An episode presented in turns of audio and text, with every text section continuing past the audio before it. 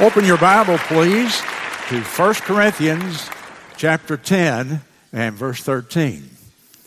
First Corinthians chapter ten and just one verse, everybody good and strong together aloud. There hath no temptation taken you, but such as is common to man. But God is faithful, who will not suffer you to be tempted above that you are able, but will with the temptation also make a way to escape, that you may be able to bear it. First Corinthians ten thirteen. We gotta do it right, don't we? Okay, thank you, and you may be seated.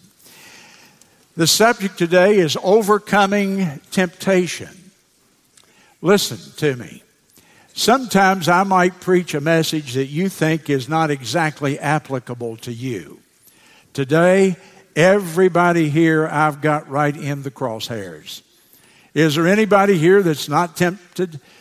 Don't be tempted to not tell the truth, because every one of us face temptation on a regular basis.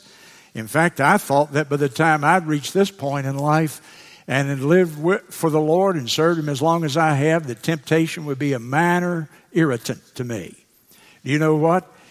Nothing has changed. It's just as bad as it ever was, because I believe, I've come to the conclusion, as long as I live in this body, I'm going to have temptation as long as I'm on this earth. And you've probably already come to that conclusion as well. So this applies to everybody. I hope you're listening. I hope you'll take some notes. You see, if you take notes in the margin of your Bible on a piece of paper, through the years you gradually sort of build your own commentary of the Scripture. And you can go back and remember. I remember when the pastor preached on this, and you you access the, uh, the, the, the concepts and the thoughts of Scripture that you have learned. So I want you to do that. In fact, many of you have a little notebook, and you carry it and bring it with you. And uh, I'm like the old, Doctor Lakin used to tell the story. He said the old lady came up afterwards and said, "Preacher, I didn't get nothing out of that message today." He said, "Did you bring anything to get it in?" And some people don't come expecting to take anything home with them. So I want you to take something home. And I want you to uh, write some of these thoughts down. And I begin, number one, without any long introduction today. What is temptation? What is temptation? We must clearly understand temptation if we're going to be able to overcome it, mustn't we? And you have it right there in that verse at the beginning. There hath no temptation taken you, but such as is common to man. The word translated temptation there, sometimes in your Bible, is translated trial. Or sometime, this, sometimes the same word is translated testing. And sometimes it's translated temptation. You must understand that that's a correct uh, translation. That you have a Greek word, but depending on the context, it might mean trials and testings, the testings of life. Depending on the context, it might refer to temptation as we know it to be. By temptation, I mean an enticement to sin. Temptation, I mean a solicitation to do evil, a desire that's in our heart to do the wrong thing. Often that's what it means. And then if it means, if it's rendered trials, in some places it simply means the trials of life, the tests that we go through. It may be hardship, illness, grief, fear. It might be disappointment that we have.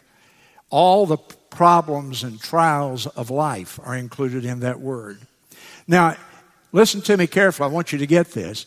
Even the trials that we're called upon to go through in life. Maybe you're facing cancer today, or you're facing some financial difficulty, or you're facing a trial in your family. There's a family situation or testing and trial that you're going through. Or maybe you're grieving in bereavement. Even that becomes a temptation, because it becomes an opportunity for us to fail, according to what the Lord has laid out for us to do. So even though it may not be a solicitation to do wrong and evil, even though I'm going through some hardships, let's say a major financial problem, if I'm going through that kind of testing, it affords me the opportunity to fail and not handle it in God's way, and so it becomes a temptation as well. I hope I've made that clear. There are three possible responses that people have to temptation. One is just give in to it.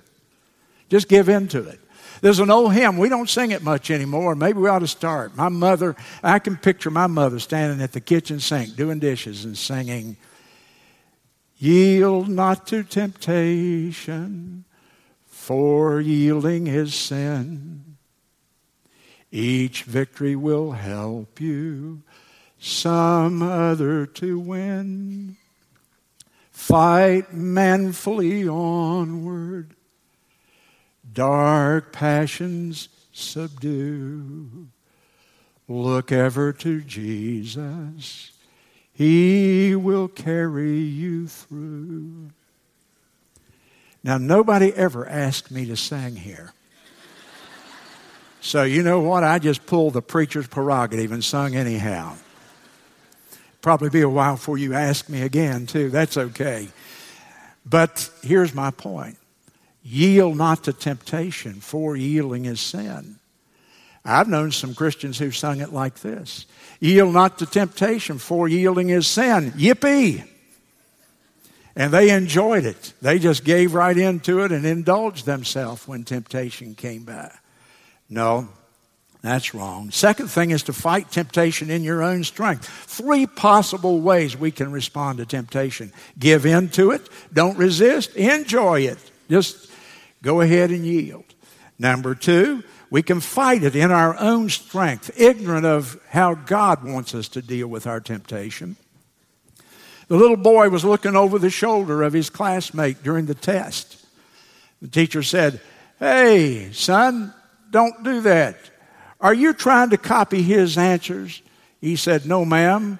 I'm trying I'm trying to I'm try- The teacher said, "Are you trying to copy his answers?" And he said, "No, I'm trying not to. I'm trying not to." And you know, that's what we do so often. We just try not to. Three possible ways we respond. We give in to it, we fight it. Paul said, "When I would do good, evil is present with me." Have you ever read that verse in Romans chapter seven? When I want and know what the right thing is, then evil is still in my heart, and I want to do it. And then there's the third thing. We can overcome. You can overcome the testing, the trial, the temptation. We have been given every resource that we need to overcome temptation. We should never roll over and just say, "There's nothing I can do about it."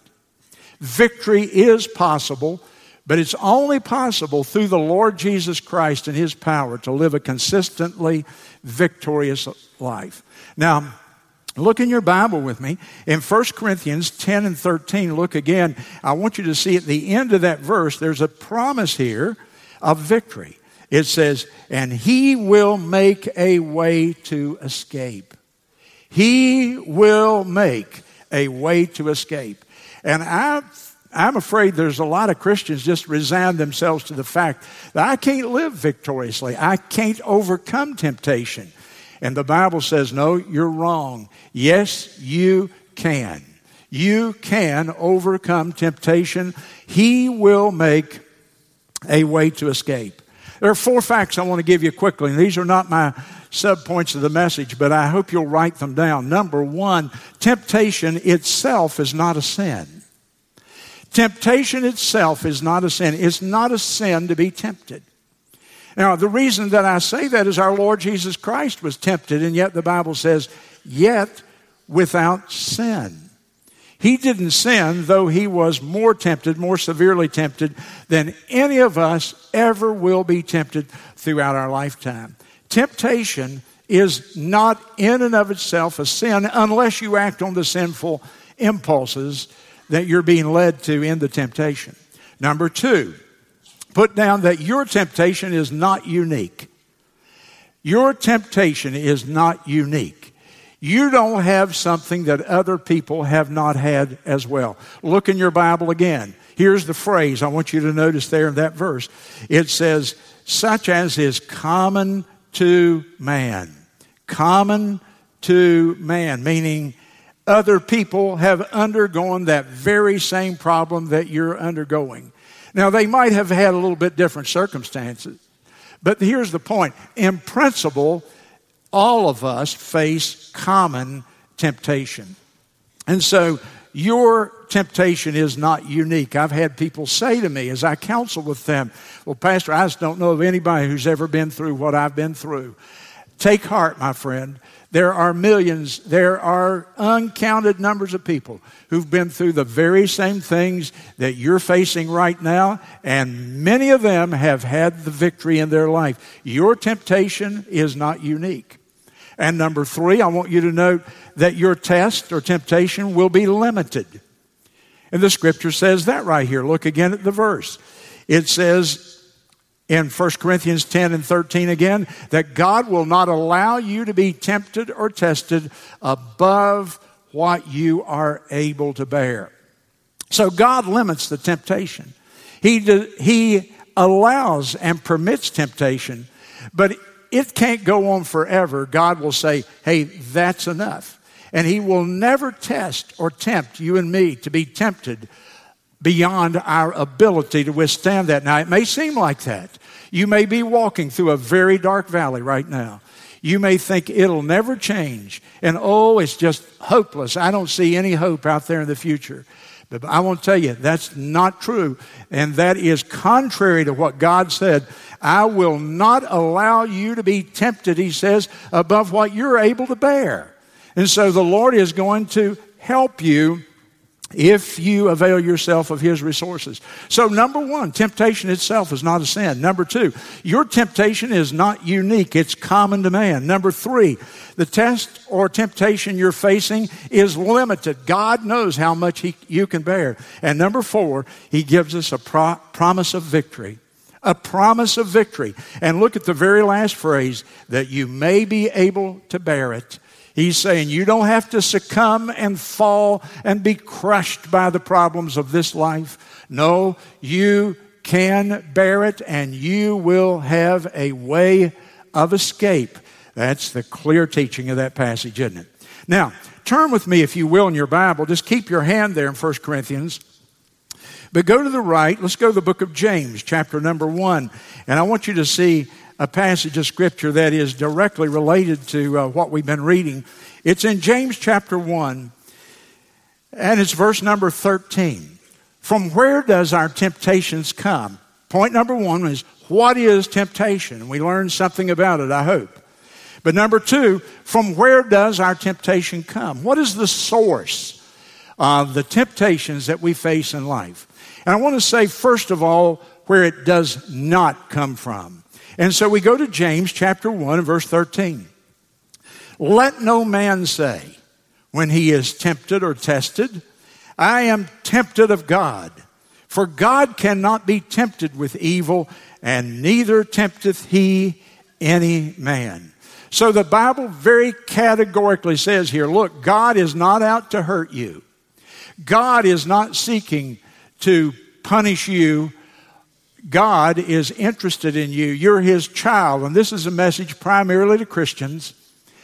God does not, God is not the source of temptation. He cannot tempt us because God is holy. He has absolutely zero capacity in his nature for evil. None. Habakkuk chapter one and verse number thirteen, the Old Testament prophet said, thou art of purer eyes than to be even behold iniquity. No, God is not going to tempt you to do evil. He might allow a testing period in your life, but he's not going to tempt you to ever do the wrong thing. He doesn't entice us and, and put something out there in the front of us that is evil in and of itself. Now, he does allow testing and temptation. We know that as part of his plan to perfect his children, to conform us to the image of the Lord Jesus Christ. When he allows those tests, It's like the silversmith melting off the dross into silver or the gold. When he allows testing into a life, into our life, he's testing us, the purity of our character, our motive. Why is it we're living for the Lord?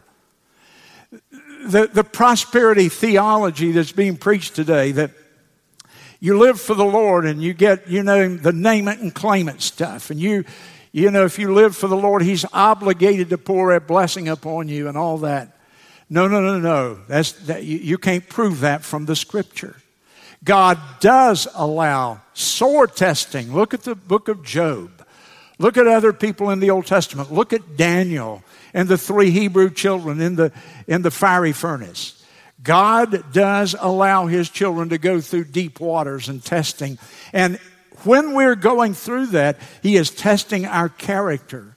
He's purifying us. He is conforming us to the image of the Lord Jesus Christ.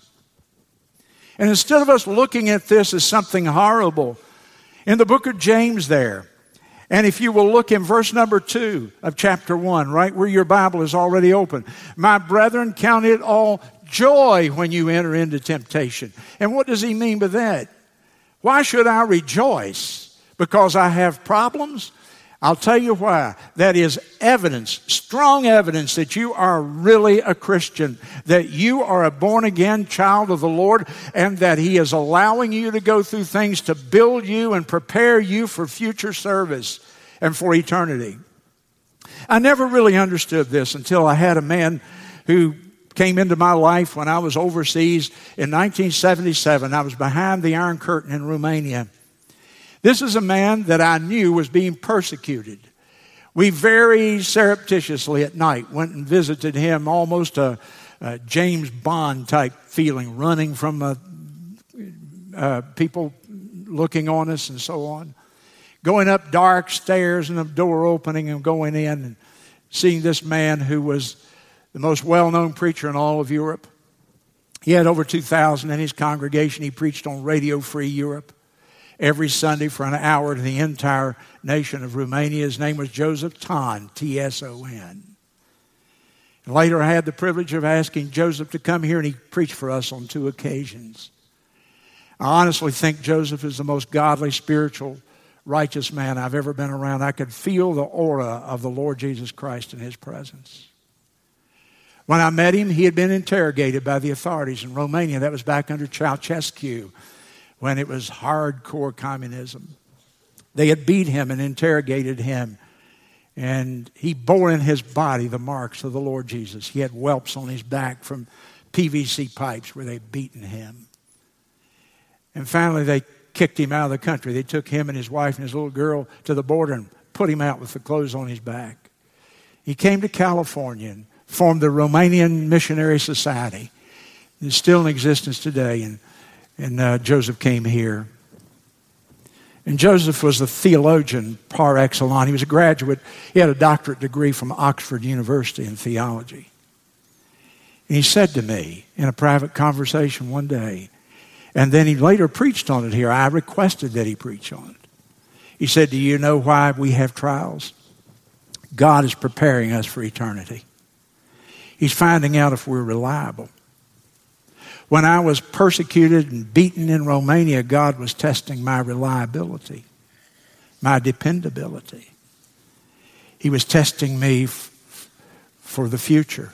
He wanted to see how much responsibility he could put in my hands. And when I go into eternity, part of what I will be rewarded with is the way that I endured the tests of life.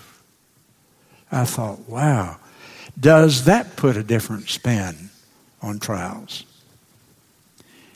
And that's why James said, you can even be joyful in your trials. So God allows temptation and testing, but God does not tempt us with evil. Remember this. Don't forget this. This really puts this in perspective to me. Even the Lord Jesus Christ himself had to endure testing and trials like no other. As a human being, how would you know Jesus was sinless and perfect? How could you love and respect and worship him had he never been tempted? And in the Garden of Gethsemane, he was more tempted than any man, the greatest trial a human ever endured. He sweat, as it were, drops of blood. The emotional stress actually, I believe, ruptured the capillaries in his skin. I've read articles that that is, in fact, possible. And so he was tested so that we might be able to know he had endured everything we ever could endure. So where does our temptation come from? Three sources, if you're taking, write these down. Number one is internal. It's the flesh. Look in the next verse, verse fourteen of James one. Every man that is tempted, he is tempted when he is drawn away of his own lust and enticed. There's the word, enticed. He's drawn away of his own lust. Circle that word lust. Put you a little mark out there, a little line out to the margin. Lust is a strong desire, an overwhelming desire, strong desire. We think of it in a sexual way, but it could mean anything. Some of us lust for food. Some of us lust for other things. It's like covetousness. I go by the window. I see that thing in the store. Strong desire, lust, covetousness, all very closely related here. And God says we're drawn away, drawn away, enticed. Like a wild animal is lured into the pen or the trap. Deer season, if it hadn't started, it's right nearby, I know that. In South Carolina, in this congregation, there must be forty deer hunters right here. And then we buy deer corn.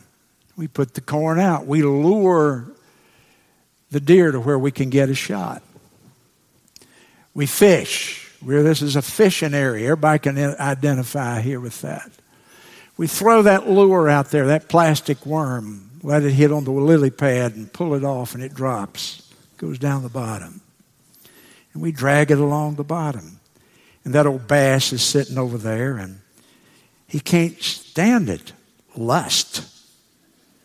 Strong desire, big, juicy thing. Whoa! He hits it, and he finds out that thing has hooked him. Is that not an interesting choice of words? And so our young people out somewhere, and somebody says, here's a little pot, smoke it. Oh, I don't want to do that. But all your friends are doing it. Finally, one night, whoa!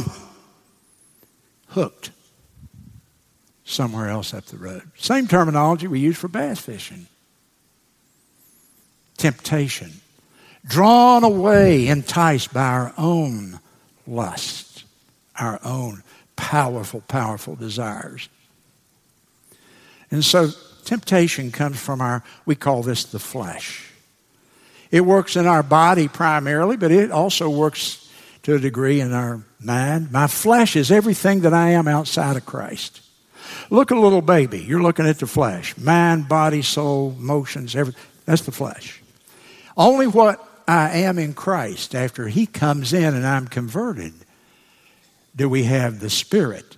But the baby is our natural state. We talk about the carnal nature. Carnal means, Latin word, carnivorous, flesh. Flesh eating. The flesh is not only my the stuff that grows on these bones on my hand here, but also everything I am outside of Jesus Christ and his power in my life. My natural state. It can involve food. It can involve sex, alcohol, drugs, getting quieter, adult entertainment. Why do we want to get? Why do we want to feed our brains with stuff we don't want our kids to have? That's free. Everything from porn to laziness is included in the flesh. Some things are respectable, some are not. If it feels good, do it. That's the flesh talking. That's the flesh. Romans eight and seven says that the flesh is not subject to the law of God, neither can be. And I can put you in a monastery and the flesh will still be alive. I can isolate you on the moon, in the moon capsule, and the flesh will go right with you. You can't shuck it. The flesh is who we are outside of Christ. That's a source of temptation, primarily through the body, but also the mind. Then there's the external temptation. Go over to chapter four of James. External, internal, the flesh. External, we call it the world.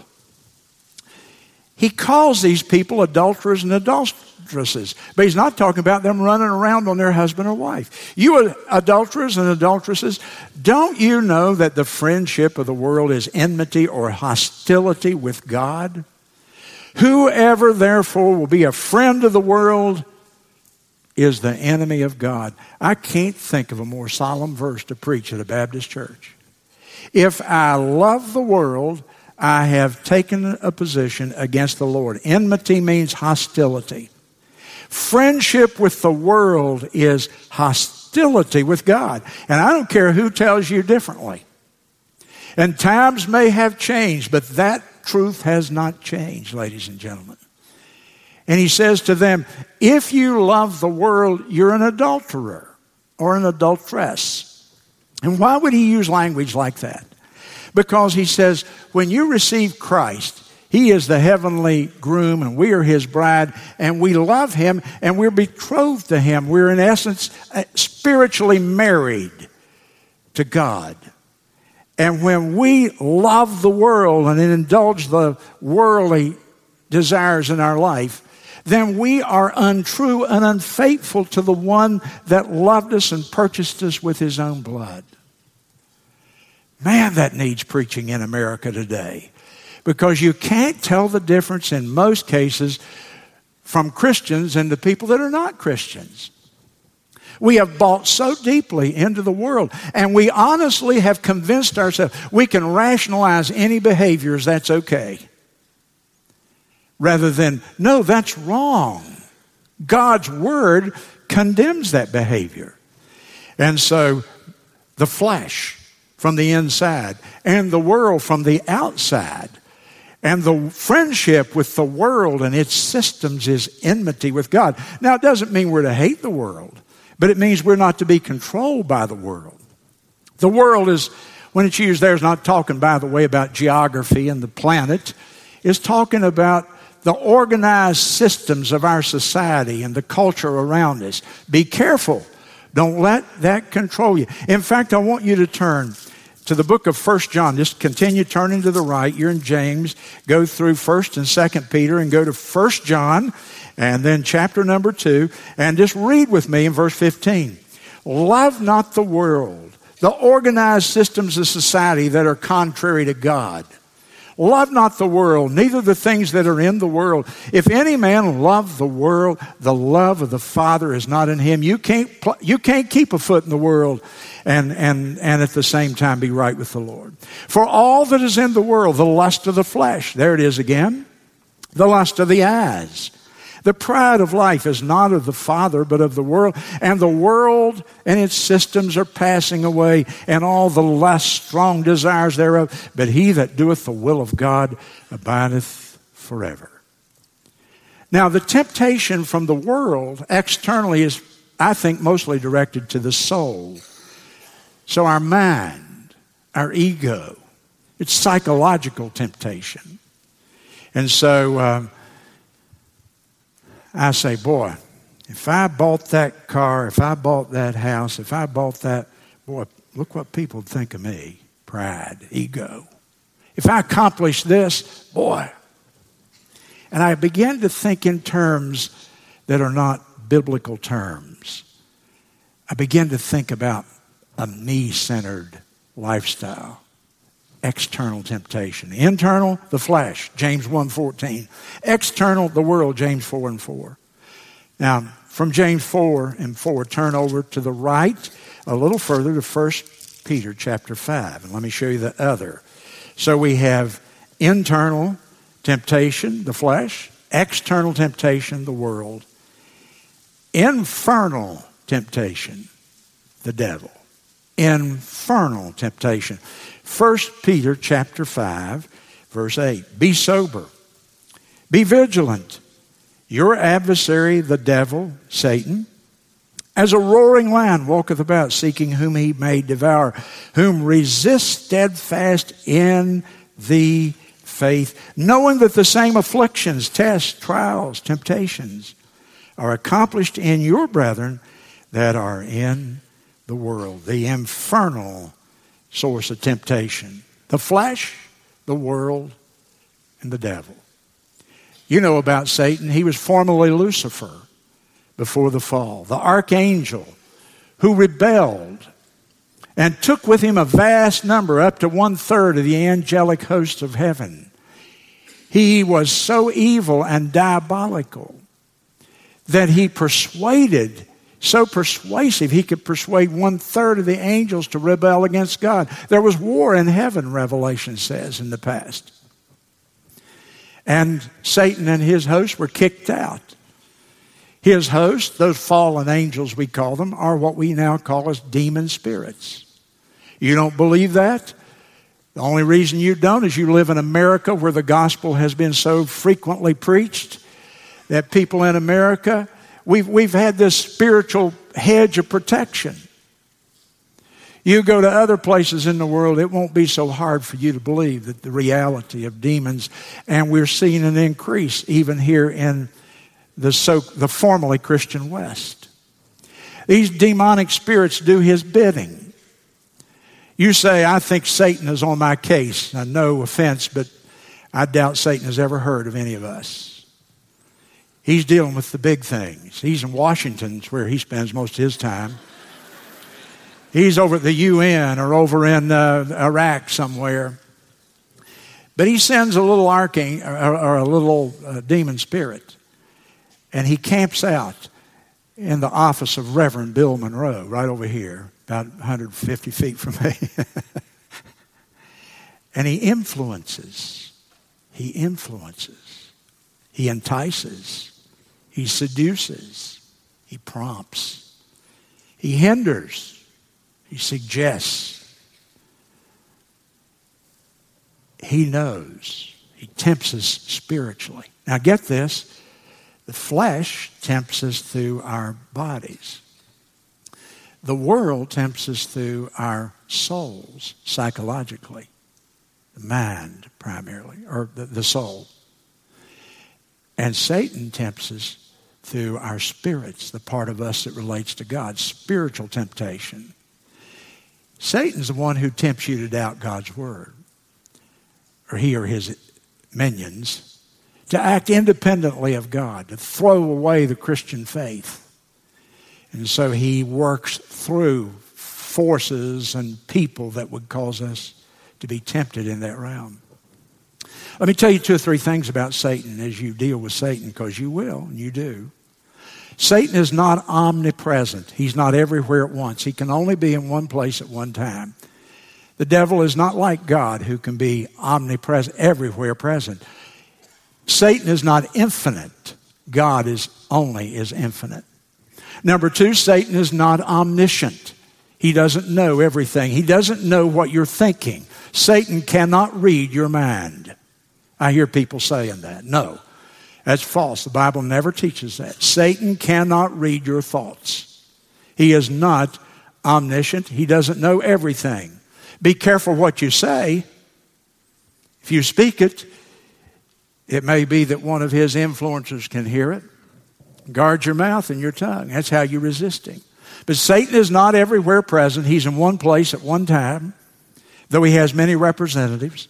He is not omniscient. He doesn't know all. He can't read your mind. Number three, he cannot possess or control a Christian. In fact, the truth is, Satan can't make you do one thing. You say, the devil made me do it. No, he didn't. He may have put a temptation in front of you. He may have influenced or suggested, but you made the choice. The devil didn't make you do it. He can only influence. And so God never tempts us. How are we tempted? Three sources of temptation. The flesh within me, internal. The world, external, around me, enticing, influencing me by its culture. And the devil, through his minions, through his demon spirits, can influence people's behavior. Lastly, quickly, how then can we have the victory? How can we have the victory? The verse promises us victory, that you may be able to bear it. It will, with the temptation, make a way of escape. You can live victoriously regardless of the problem, Christian. Before I talk about you and me personally, I want to say one thing that's real important that we don't talk about enough. I want you to go back in your mind to the Garden of Gethsemane where Jesus Christ was facing his greatest test. And Jesus Christ, it says, knelt and prayed.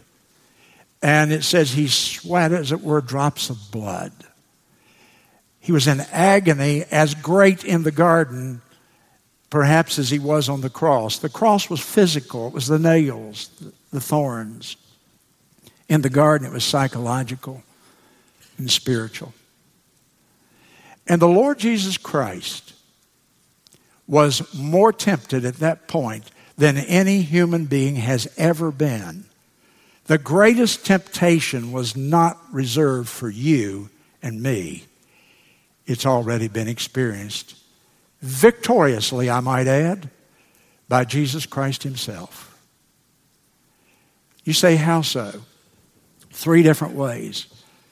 His body shrank back from what he knew was coming in just a few hours. The physical torture, the spitting in his face, the nails, the whip, the thorns, the physical agony he would go through.